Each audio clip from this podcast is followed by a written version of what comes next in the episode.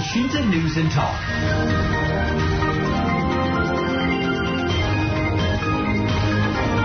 BNPB menetapkan status tanggap darurat banjir untuk kota Solo dan Kabupaten Sukoharjo selama 14 hari mulai hari Jumat 17 Februari 2023. Banjir terjadi akibat curah hujan cukup tinggi dan luapan air dari Sungai Bengawan Solo. Sebanyak 21 ribu warga terdampak dan 3.828 orang harus mengungsi. Langkah-langkah apa saja yang diupayakan dalam mengatasi banjir ini?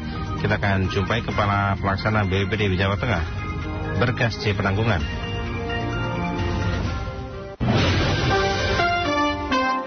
Elshinta News and Talk. Kami juga undang anak pendengar untuk berbincang barangkali ada yang mau ditanyakan ya berkaitan dengan banjir di Solo silahkan di 021586 atau pesan singkat 0811806543. Pak Bergas, bagaimana dengan status tanggap darurat ini uh, selama 14 hari? Apa kemudian pertimbangannya Pak Bergas? Jadi pada saat hari Kamis kemarin itu kan terjadi luapan Bengawan Solo, Bengawan Solo akibat adanya uh, waduk Gajah Mungkur yang elevasi per, per, ketinggian permukaan waduk ini tinggi. Jadi harus memang harus dibuka istilahnya, harus dibuang. Mm-hmm. Harus dibuang ke aliran Bengawan Solo. Ditambah lagi beberapa hujan yang mengaliri beberapa sekitaran Solo, akhirnya masuk ke Bengawan Solo juga, akhirnya meluap. Dan meluap ini memang menimbulkan uh, dampak kepada permukiman di uh, lima kecamatan, 16 desa. Yang khusus lagi di 12 desa ya yang betul-betul terjadi perlu apa terjadi uh, pengungsian sekitar 3.898 kalau tidak salah itu. Itu hmm. sih sebetulnya maka dari posisi itu karena ada pengungsian maka tentunya status tanggap darurat uh, perlu kita lakukan khususnya untuk kota Solo, di mana tujuannya adalah untuk memberikan uh, layanan berkaitan dengan penanganan bencana, terutamanya misalnya pengungsian, kemudian informasi perkembangan, kemudian edukasi di dalamnya, termasuk kecukupan uh, dukungan logistik bagi korban terdampak itu sebenarnya. Hmm, kalau kondisi terkini di Solo Sukoharjo bagaimana Pak Bergas? Sama-sama, sebelumnya itu kan alirannya dari Wonogiri, Waduk Gajah Mungkur yang ada di Wonogiri mengalir di Sukoharjo, kemudian hmm. masuk di Solo, terus nanti mengalir lagi ke Sragen dan terus ke Jawa Timur ya ke Cepu, kemudian ke Bojonegoro. Kan itu satu aliran panjang ya, istilahnya aliran panjang yang pada saat elevasi menaik tentunya akan ada dampak-dampak uh, permukiman yang dimaksud elevasi Bengawan Solo naik itu tidak harus terjadi limpasan Bengawan Solo tidak harus tapi maka aliran-aliran kecil yang mestinya masuk ke Bengawan Solo akhirnya tidak bisa masuk. Akhirnya istilahnya meluap dan meludak ke samping kanan kiri permukiman. Itu sih sebetulnya uh, hmm. perjalanan cerita banjir sekitaran Bengawan Solo itu. Ya. Kalau uh, boleh kita update kondisi terkini berarti untuk masyarakat di sana bagaimana Pak? Sejak hari Sabtu itu sudah mulai terjadi penurunan ya, sudah mulai terjadi penurunan elevasi permukaan Bengawan Solo, waduk juga sudah mulai turun, hujan tidak terlalu deras, ya memang akhirnya terjadi surut di beberapa permukiman yang akhirnya uh, beberapa warga sampai hari ini mungkin tentunya sudah sudah mulai kembali ya melakukan pembersihan pembersihan itu. Hmm. Ada yang masih mengungsi pak di sana pak berarti pak? Pengetahuan kami sih mungkin yang masih ada airnya yang belum bisa terbuang ya, tapi kalau informasi terkini sudah sudah off semua, sudah nggak ada. Hmm, ini berarti memang karena curah hujan sudah mulai menurun, Pak. Kalau curah hujan naik berarti bisa dikatakan nanti akan meluap lagi dong, Pak Bergas. Bisa jadi, karena ini kan sesuatu yang bisa berulang. Hmm. Pada saat elevasi dia naik, maka bisa terjadi, akan kembali terjadi, itu. Uh, yang terdampak berarti mana saja Pak kawasannya? Kalau kemarin kita uh, waktu berbincang dengan BBWS katanya di sekitaran kawasan Jayantakan juga ya Pak. Ini bagaimana Pak? Iya, iya, iya, Pak. Kalau tepatnya sih memang ada di Jebres, terus ada di mana ya Gedangan, terus di mana lupa saya. Mm-hmm. Saya, saya nggak nggak ini nggak nggak catat itu. Sebenarnya sih ada di laporan ada. Untuk penanganan masih ini ya. Untuk penanganan nanti selama 14 hari ke depan sudah disiapkan betul dari pemerintah berarti ya? Iya, iya. Karena kan masa pemulihan ini dari kedaruratan itu kan ada masa siaga, masa tanggap dan masa pemulihan peralihan dari dari masa tanggap ke dari masa darurat ke masa rehab rekon. Mhm. Nah ini kan masih sifatnya istilahnya peralihan, peralihan atau pemulihan yaitu biasanya uh, resik-resik uh, lingkungan yang terkena lumpur. Artinya rumah belum bisa ditempati, air sudah tidak ada tapi lumpurnya ada. Nah itu kan harus dibersihkan, ada Mhm. proses itu juga, ya kan gitu.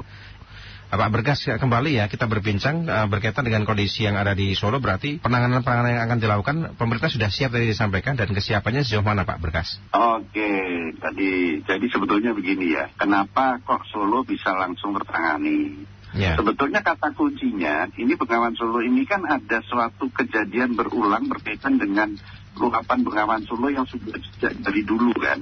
Mhm. Nah, masyarakatnya itu sudah tangguh ditambah memang edukasi-edukasi yang dilakukan oleh BBBD Solo oleh pemerintah tentang penanganan atau eh, kegiatan-kegiatan yang harus dilakukan oleh masyarakat eh, saat terjadinya banjir. Jujur saja kemarin kami sampaikan kepada Kepala BNPB pada saat ada di sana, Solo dan Sukoharjo ini menjadi contoh baik, saya katakan. Hmm. Di mana masyarakat pada saat terkena banjir, mereka secara cepat untuk melakukan evakuasi dan menata, oh saya tahu lokasi mengungsinya itu ada di kelurahan. Kemudian kelurahannya dan ibu-ibu yang terdampak itu langsung membuat DU dapur umum walaupun ada teman-teman relawan yang membantu, membantu evakuasi, membantu eh, penataan peng- apa melakukan pengambilan kelompok rentan, penataan logistik, supporting dari dinas terkait, supporting dari ma- ban- ban- bantuan masyarakat, itu cepat sekali. Maka ini menjadi contoh baik bagi bagi kita tentunya bagi semuanya bahwa ada kelurahan, ada desa yang betul-betul bisa langsung istilahnya settle pada saat terjadinya bencana. Jadi mereka harus tahu apa yang harus berbuat. Jadi tidak terlalu banyak ter- ketergantungan. Jadi masyarakat ini sudah paham dan betul-betul seorang lurah dan kepala desa ini menjadi leader dalam dalam penanganan kebencanaan. Jadi BBBD cukup memberikan instruksi, arahan saja dan supporting sifatnya.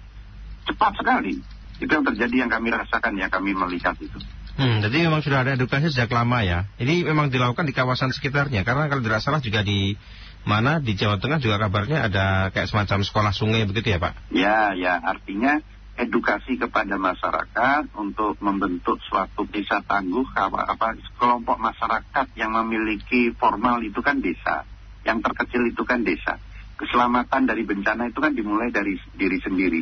Jadi kalau wilayah desa ini punya ancaman banjir punya ancaman longsor kalau dia memang sudah tangguh sudah teredukasi sudah punya ilmu tentang penanganan kebencanaan sesuai jenis bencananya saya kira keselamatan warga masyarakat di desa itu akan lebih uh, terjamin untuk untuk menghadapi sebuah ancaman bencana. Pak, eh, kalau bisa dikatakan ba- akibat banjir yang ada di Bengawan Solo ini kerugiannya bagaimana Pak? Sejauh mana Pak? Ya kalau oke. Jadi kalau bicara kerugian, memang kerugiannya pasti ada, tapi tidak sampai maksimal dapat kita minimalisir atau pengurangan risikonya terjadi. Kan begitu. Informasi misal dari eh, pengelola waduk eh, Tirto apa itu dari waduk Gajah Mungil itu sudah memberikan informasi. Informasi ini tersebar ke semua wilayah. Nah kemudian masyarakat segera siap-siap apa sih yang harus di, diamankan? Oh biasanya ini ketinggian sekian, berarti segala macam yang sifatnya aset berharga tentunya sudah diamankan terlebih dahulu. Bukan berarti tidak ada kerugian ya, pasti akan ada kerugian karena namanya bencana ya, tapi tidak sampai berlebihan atau bisa dikurangi resiko kerugiannya. Dan alhamdulillah tidak ada korban jiwa ya, istilahnya kejadian banjir kemarin. Walaupun Kabarnya ada yang meninggal kemarin ya, udah sepuh gitu ya Pak? Oh, meninggalnya itu ceritanya gini, pada saat terevakuasi, itu memang sudah sepuh ya, ngapunten. Mhm. Eh, mohon maaf, sudah sepuh, usia juga di atas 85 tahun, dan kondisi pada saat dievakuasi memang kondisinya sedang sakit. Hmm. Nah, kan begitu. Itu aja sebetulnya. Tapi bukan berarti meninggal karena terjadinya banjir, bukan. Gitu. Hmm. Pada saat dievakuasi, itu kondisi sedang sakit dan usia sepuh dan tersempat eh, dievakuasi di tempat pengungsian juga, tapi karena mungkin eh, kekuatan fisik ya, itu kan tentu mempengaruhi ya. Dan begitu. Oh begitu ya, karena memang bukan karena banjir, tapi kan karena sudah sepuh dan sudah dievakuasi yang kemarin itu ya. Jadi, Hmm. Ya. Ini, ini untuk akses jalan bagaimana Pak? Karena kan kabarnya sampai Seragen juga ya untuk banjir Bengawan Solo ini. Ya, ya, tentunya luapan-luapan yang terjadi uh, tentunya akan berdampak kepada berefek kepada saluran-saluran atau anak sungai-anak sungai yang mengalir kepada Sungai Bengawan Solo. Dan hmm. akhirnya akan yang akhirnya berujungnya nanti ada jalan yang masih tergenang lah karena aliran drainasenya yang tidak lancar kan macam-macam itu. Ya, hmm. masalah terputus atau itu sih tidak hanya saja namanya kendaraan atau itu kan untuk melintas daerah genangan kan harus berhati-hati kan gitu. Hmm, iya baik. Sebenarnya kalau bicara penyebabnya yang di hulunya sendiri bagaimana sih Pak kondisinya Pak untuk berkaitan dengan debit airnya Pak sampai sekarang? Ya karena cuaca cuacanya kan sudah disinformasikan sih dari BMKG menginformasikan bahwa dari periode tiga hari ini pada saat itu ya tiga hari sampai tujuh hari itu akan terjadi cuaca ekstrim. Nah, kalau kalimat cuaca ekstrim di sini maka akan sebetulnya Waduk Gajah Mungkur ini kan tempat penampungan, tempat penampungan. Tapi kalau memang terlalu tinggi kan memang harus dibuang akhirnya. Karena hmm. berbahaya juga kalau terlalu ditahan terus kan berbahaya. Kan mereka sudah punya SOP-nya, standar operasional prosedurnya bahwa di ketinggian sekian harus dibuang. Hmm. Ya suka tidak suka memang harus dibuang kan begitu. Tapi sebelum dibuang itu sudah ada informasi ke warga sepanjang Bengawan Solo untuk siap-siap gitu. Hmm, jadi warga sebenarnya sudah siap ya. Kalau nanti ya. ada bencana, ada banjir luapan air sungai uh, Bengawan Solo. Iya, iya. Ya. Hmm. Iya, ini kabarnya juga sampai Bojonegoro. Ini bagaimana Pak koordinasi dengan yang di kawasan Jawa Timur Pak Bojonegoro Pak? Ya tentunya sama ya, tentunya ini kan satu aliran panjang ya dan yeah. dan penanganannya dari BBBD setempat pun sama. Tentunya dari BBBD sebagai layanan maksimal itu yang pertama penyelamatan, evakuasi penyelamatan kedaruratan. Yang kedua berkaitan dengan informasi. Nah informasi ini kan informasi tentang uh, daerah rawan atau perakiraan cuaca yang tersampaikan kepada masyarakat untuk siap-siap sebetulnya. Mm-hmm. Dan begitu.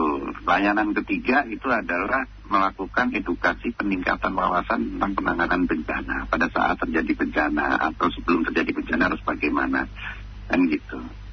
Hmm, Sama. Hmm, ya, Pak ini uh, tadi disampaikan bahwa ketika ada debit air meningkat di hulu, nanti kemudian yang ada di hilir atau di kawasan Solo dan sekitarnya nanti akan diberitahu ya.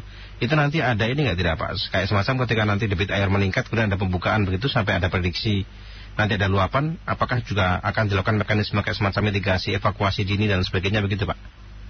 Ya, ini kan sebuah perjalanan air ya. Jadi kan uh, informasi itu sudah tersampaikan, sudah tersampaikan kepada para pemangku kebijakan yang berkaitan sepanjang Bengawan Solo itu dari mulai BBBD-nya, camatnya, lurahnya lah. Dari dari dari beliau beliau-beliau ini tentunya menginformasikan kepada masyarakat untuk siap-siap.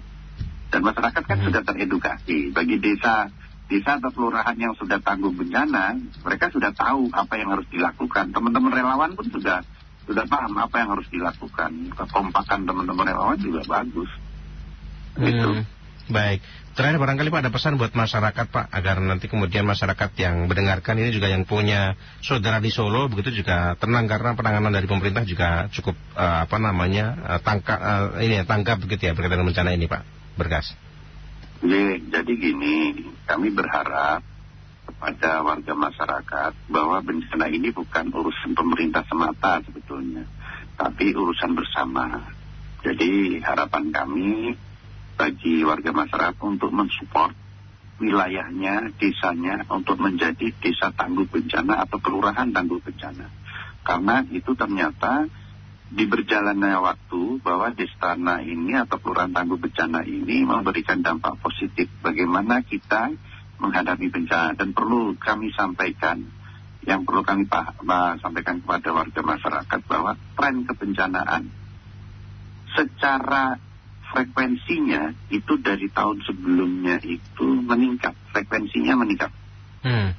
ya, jadi uh, ini yang perlu harus kita perhatikan perhatikan terhadap lingkungan tidak merusak alam menjaga lingkungan menca uh, mencari ilmu tentang edukasi kebencanaan karena kalau kita bicara bencana kita tidak bisa menyalahkan uh, alam. Jujur saja kita tidak bisa menyalahkan alam. Durasi hujan, uh, intensitas tinggi, durasi cukup lama itu tidak bisa kita salahkan. Yang kita harus lakukan adalah siap-siap menghadapi itu bagaimana kita mengurangi resikonya. Itu. Hmm, baik, baik terima kasih Pak Bergas sudah berbincang bersama El Sinta. Kita doakan juga untuk saudara-saudara kita di Solo uh, selamat ya uh, dan kondisi baik-baik saja Pak. Terima kasih Pak Bergas, sehat selalu Bergas, selamat siang. Amin, selamat siang. Demikian mendengar wawancara kami bersama dengan Kepala BPD Provinsi Jawa Tengah, Bergas Sasi Penganggungan. El News and Talk.